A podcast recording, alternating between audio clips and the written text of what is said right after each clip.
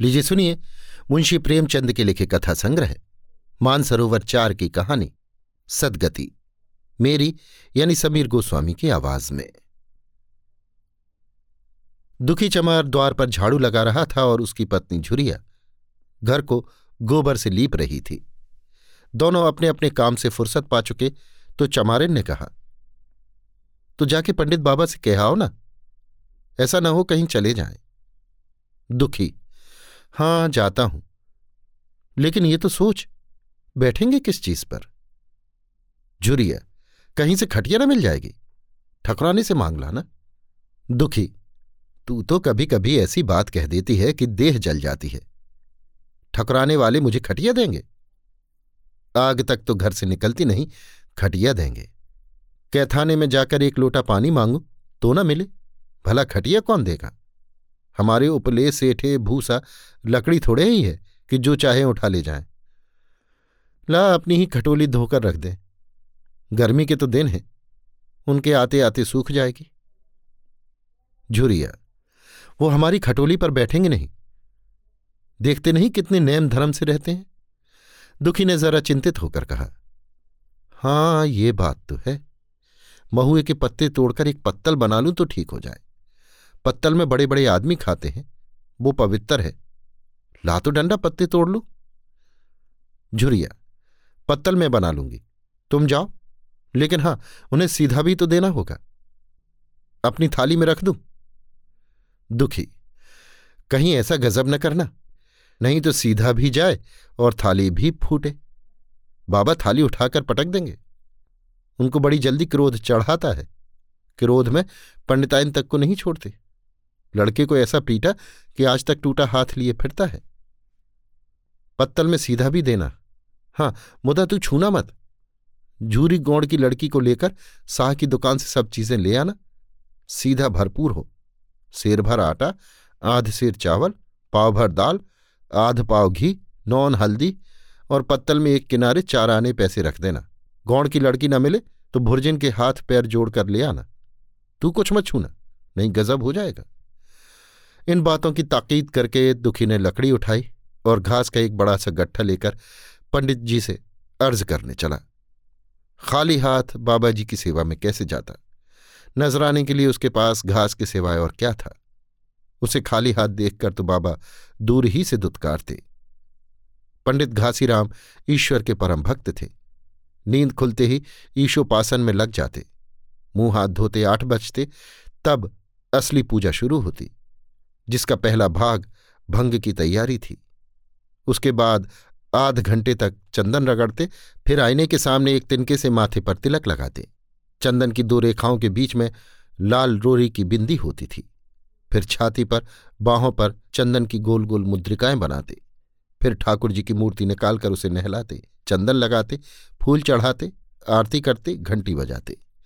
दस बजते बजते वो पूजन से उठते और भंग छानकर बाहर आते। तब तक दो चार जजमान द्वार पर आ जाते। ईशोपासन का तत्काल फल मिल जाता।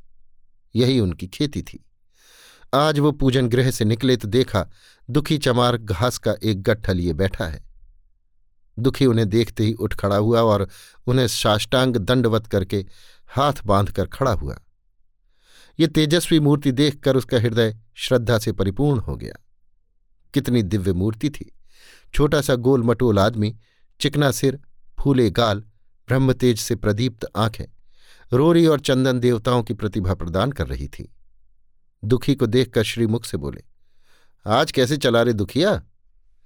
दुखी ने सिर झुकाकर कहा, बिटिया की सगाई कर रहा हूँ महाराज। कुछ साइद सगुन विचारना है। कब मर्ज़ी होगी? घासीराम आज मुझे छुट्टी नहीं। हाँ, साँझ तक आ जाऊँगा। दुखी नहीं महाराज, जल्दी मर्ज़ी हो जाए। सब सामान ठीक कराया हूँ। ये घास कहाँ रख दू? घासीराम इस गाय के सामने डाल दे और जरा झाड़ू लेकर द्वार तो साफ़ कर दे। ये बैठक भी कई दिन से लीपी नहीं गई। उसे भी गोबर से लीप दे। तब तक मैं भोजन कर लूँ, फिर जरा आराम करके चलूँगा। हाँ ये लकड़ी भी चीर देना। खलिहान में चार खांची भूसा पड़ा है, उसे भी उठा लाना और भुसौले में रख देना। दुखी फ़ौरन हुक्म की तामील करने लगा। द्वार पर झाड़ू लगाई, बैठक को गोबर से लीपा। तब तक बारह बज गए। पंडित जी भोजन करने चले गए। दुखी ने सुबह से कुछ नहीं खाया था। उसे भी ज़ोर की भूख लगी। पर वहाँ खाने को क्या धरा था? घर यहाँ से मील भर था। वहाँ खाने चला जाए तो पंडित जी बिगड़ जाए। बेचारे ने भूख दबाई और लकड़ी फाड़ने लगा। लकड़ी की मोटी सी गांठ थी, जिस पर पहले कितने ही भक्तों ने अपना ज़ोर आजमा लिया था। वो उसी दमखम के साथ लोहे से लोहा लेने के लिए तैयार थी। दुखी घास छीलकर बाज़ार ले जाता था। लकड़ी चीरने का उसे अभ्यास न था। घास उसके खुरपे के सामने सिर झुका देती थी। यहाँ कस कस कर कुल्हाड़ी का भरपूर हाथ लगाता, पर उस गांठ पर निशान तक न पड़ता था। कुल्हाड़ी उचट जाती। पसीने में तर था, हाँफता था। थक कर बैठ जाता था, फिर उठता था। हाथ उठाए न उठते थे, पाँव काँप रहे थे, कमर न सीधी होती थी। आँखों तले अंधेरा हो रहा था, सिर में चक्कर आ रहे थे, तितलियाँ उड़ रही थीं, फिर भी अपना काम किए जाता था। अगर एक चिलम तंबाकू पीने को मिल जाती तो शायद कुछ ताकत आती। उसने सोचा, यहाँ चिलम और तंबाकू कहाँ मिलेगी? ब्राह्मणों का पुरा है, ब्राह्मण लोग नीच जातों की तरह तंबाकू थोड़े ही पीते हैं। सहसा उसे याद आया कि गाँव में एक गौण भी रहता है। उसके यहाँ ज़रूर चिलम तमाकू होगी। तुरंत उसके घर दौड़ा। खैर, मेहनत सफल हुई। उसने तमाकू भी दी और चिलम भी दी, पर आग वहाँ न थी।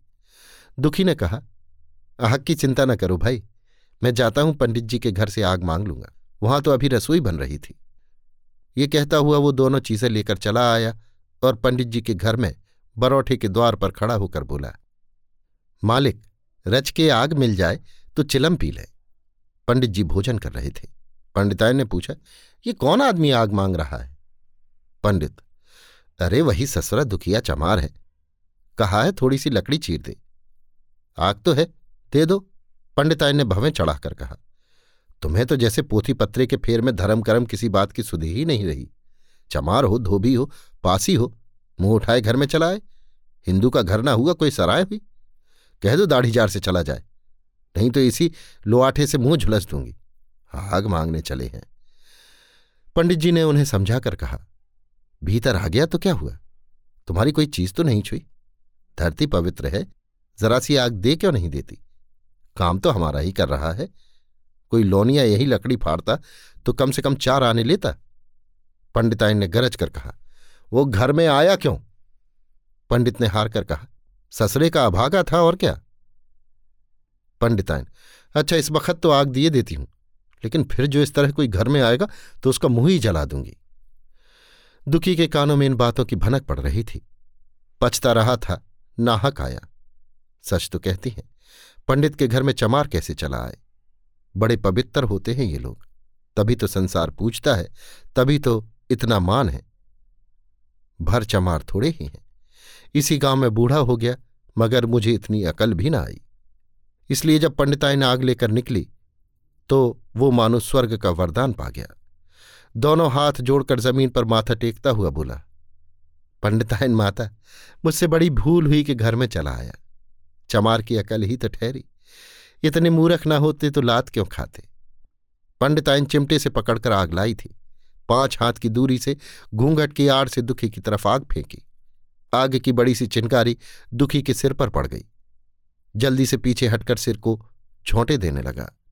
उसके मन ने कहा, ये एक पवित्र ब्राह्मण के घर को अपवित्र करने का फल है। भगवान ने कितनी जल्दी फल दे दिया। इसी से तो संसार पंडितों से डरती है। और सबके रुपए मारे जाते हैं। ब्राह्मण के रुपए भला कोई मार तो ले। घर भर का सत्यानाश हो जाए। पाँव गल गल कर गिरने लगे। बाहर आकर उसने चिलम पी और फिर कुल्हाड़ी लेकर जुट गया। खटखट की आवाज़ें आने लगी। उस पर आग पड़ गई तो पंडितायन को उस पर कुछ दया आ गई। पंडित जी भोजन करके उठे तो बोली, इस चमरवा को भी कुछ खाने को दे दो। बेचारा कब से काम कर रहा है? भूखा होगा।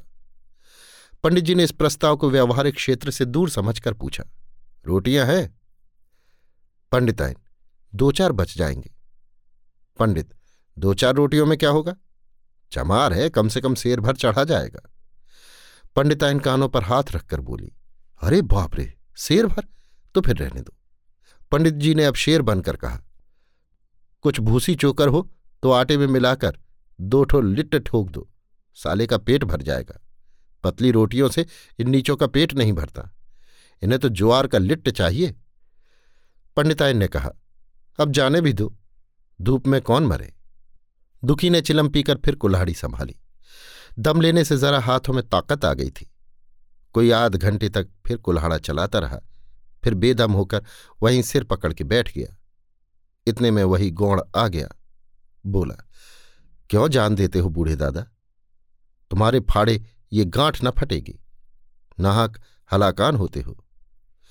दुखी ने माथे का पसीना पहुंचकर कहा, अभी गाड़ी पर भूसा ढोना है भाई। गौड़ कुछ खाने को मिला कि काम ही कराना जानते हैं। जाके मांगते क्यों नहीं? दुखी, कैसी बातें करते हो चिखुरी बामन की रोटी हमको पचेगी? गौड़, पचने को पच जाएगी, पहले मिले तो। मूछों पर ताव देकर भोजन किया और आराम से सोए, तुम्हें लकड़ी फाड़ने का हुक्म लगा दिया। जमींदार भी कुछ खाने को देता है, हाकिम भी बेगार लेता है तो थोड़ी बहुत मजूरी दे देता है। ये उनसे भी बढ़ गए, उस पर धर्मात्मा बनते हैं। दुखी। धीरे धीरे बोलो, भाई, कहीं सुन ले तो आफत आ जाए। ये कहकर दुखी फिर संभल पड़ा और कुल्हाड़ी की चोट मारने लगा। चिखुरी को उस पर दया आई। आकर कुल्हाड़ी उसके हाथ से छीन ली और कोई आध घंटे खूब कस कस कर कुल्हाड़ी चलाई। पर गांठ में एक दरार भी न पड़ी। तब उसने कुल्हाड़ी फेंक दी और ये कहकर चला गया, तुम्हारे फाड़े ये न फटेगी, जान भले निकल जाए। दुखी सोचने लगा बाबा ने ये गांठ कहाँ रख छोड़ी थी कि फाड़े नहीं फटती? कहीं दरार तक तो नहीं पड़ती। मैं कब तक इसे चीरता रहूँगा? अभी घर पर सौ काम पड़े हैं। कार पर ओजन का है। एक न एक चीज़ घटी ही रहती है। पर इन्हें इसकी क्या चिंता? चलू, जब तक भूसा ही उठा लाऊं। कह दूँगा, बाबा, आज तो लकड़ी नहीं फटी। कल आकर फाड़ दूँगा। उसने झब्बा उठाया और भूसा ढोने लगा। खलियान यहाँ से दो फरलांग से कम न था। अगर झव्वा खूब भर भर कर लाता तो काम जल्द खत्म हो जाता। लेकिन फिर झव्वे को उठाता कौन? अकेला भरा हुआ झव्वा उससे न उठ सकता था, इसलिए थोड़ा थोड़ा लाता था। चार बजे कहीं भूसा खत्म हुआ। पंडित जी की नींद भी खुली। मुँह हाथ धोया, पान खाया और बाहर निकले। देखा तो दुखी झव्वे पर सिर रखे सो रहा है। ज़ोर से बोले, अरे दुखिया, तू सो रहा है? लकड़ी तो अभी ज्यों की त्यों पड़ी हुई है। इतनी देर तू करता क्या रहा? मुट्ठी भर भूसा ढोने में संजा कर दी। उस पर सो रहा है। उठा ले कुलाड़ी और लकड़ी फाड़ डाल। तुझसे जरा सी लकड़ी भी नहीं फटती। फिर शायद भी वैसी ही निकलेगी। मुझे दोष मत देना।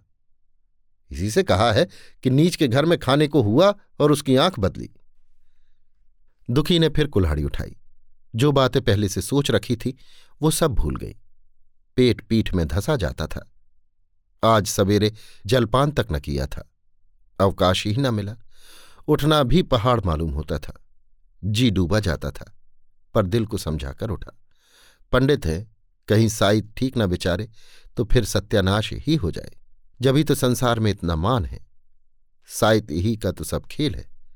जिसे चाहे बिगाड़ दे। पंडित जी गांठ के पास आकर खड़े हो गए और बढ़ावा देने लगे। हाँ मार कसके, और मार। कसके मार? अभी ज़ोर से मार। तेरे हाथ में तो जैसे दम ही नहीं है।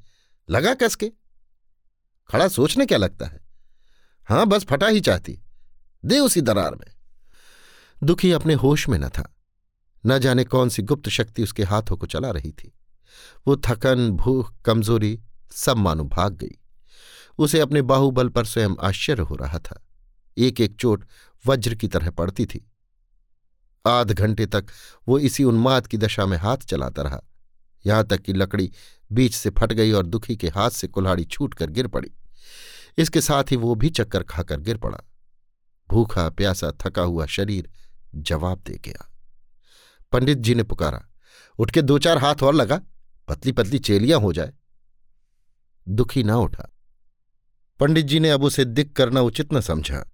भीतर जाकर बूटी छानी, शौच गए स्नान किया और पंडिताई बाना पहनकर बाहर निकले। दुखी अभी तक वहीं पड़ा हुआ था।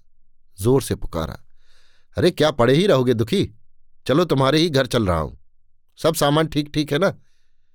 दुखी फिर भी ना उठा। अब पंडित जी को कुछ शंका हुई। पास जाकर देखा तो दुखी अकड़ा पड़ा हुआ था। बदहवास होकर भागे और पंडितायन से बोले, दुखिया तो जैसे मर गया। पंडितायन हक बकाकर बोली वो तो अभी लकड़ी चीर रहा था ना। पंडित, हाँ, लकड़ी चीरते चीरते मर गया। अब क्या होगा? पंडितायन ने शांत होकर कहा, होगा क्या? चमरौने में कहला भेजो, मुर्दा उठा ले जाए। एक क्षण में गाँव भर में खबर हो गई। पूरे में बामनों की ही बस्ती थी। केवल एक घर, गौड़ का था। लोगों ने उधर का रास्ता छोड़ दिया। कुएँ का रास्ता उधर ही से था। पानी कैसे भरा जाए? चमार की लाश के पास से होकर पानी भरने कौन जाए? एक बुढ़िया ने पंडित जी से कहा, अब मुर्दा फिकवाते क्यों नहीं? कोई गाँव में पानी पिएगा या नहीं? इधर गौड़ ने चमरौने में जाकर सबसे कह दिया, खबरदार मुर्दा उठाने मत जाना। अभी पुलिस की तहकीकात होगी। दिल लगी है कि ये गरीब की जान ले ली। पंडित होंगे, अपने घर के होंगे। लाश उठाओगे तो तुम भी पकड़ जाओगे। इसके बाद ही पंडित जी पहुँचे। पर चमरानी का कोई आदमी लाश उठा लाने को तैयार न हुआ। हाँ दुखी की स्त्री और कन्या दोनों हाय हाय करती वहाँ चली और पंडित जी के द्वार पर आकर सिर पीट पीट कर रोने लगीं। उसके साथ दस पाँच और चमारिनें थीं।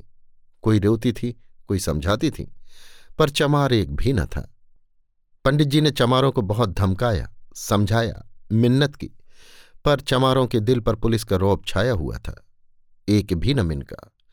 आखिर निराश होकर लौट आए। आधी रात तक रोना पीटना जारी रहा। देवताओं का सोना मुश्किल हो गया, पर लाश उठाने को कोई चमार ना आया, और ब्राह्मण चमार की लाश कैसे उठाते? भला ऐसा किसी शास्त्र पुराण में लिखा है? कहीं कोई दिखा दे। पंडितायन ने झुंझला कर कहा, इन डायनों ने तो खोपड़ी चाट डाली, सबों का गला भी नहीं पकता। पंडित ने कहा, रोने दो चुड़ैलों को, कब तक रोएँगी? जीता था तो कोई बात न पूछता था। मर गया तो कोलाहल मचाने के लिए सबकी सब आ पहुँची। पंडितायन, चमार का रोना मनहूस है। पंडित, हाँ, बहुत मनहूस। पंडितायन, अभी से दुर्गंध उठने लगी। पंडित, चमार था ससरा कि नहीं? साध असाध किसी का विचार है इन सबको? पंडितायन, इन सबों को घिन भी नहीं लगती? पंडित, भ्रष्ट हैं सब। रात तो किसी तरह कटी मगर सवेरे कोई चमार न आया। चमार ने भी रो पीट कर चली गई। दुर्गंध कुछ कुछ फैलने लगी। पंडित जी ने एक रस्सी निकाली। उसका फंदा बनाकर मुर्दे के पैर में डाला और फंदे को खींचकर कस दिया। अभी कुछ कुछ धुंधलका था। पंडित जी ने रस्सी पकड़कर लाश को घसीटना शुरू किया और गाँव के बाहर घसीट ले गई। वहाँ से आकर तुरंत स्नान किया, दुर्गा पाठ पढ़ा और घर में गंगाजल छिड़का। उधर दुखी की लाश को खेत में गीदड़ और गिद्ध, कुत्ते और कौए नोच रहे थे। यही जीवन पर्यंत की भक्ति, सेवा और निष्ठा का पुरस्कार था। अभी आप सुन रहे थे मुंशी प्रेमचंद के लिखे कथा संग्रह, मानसरोवर चार की कहानी, सदगति, मेरी यानी समीर गोस्वामी की आवाज़ में।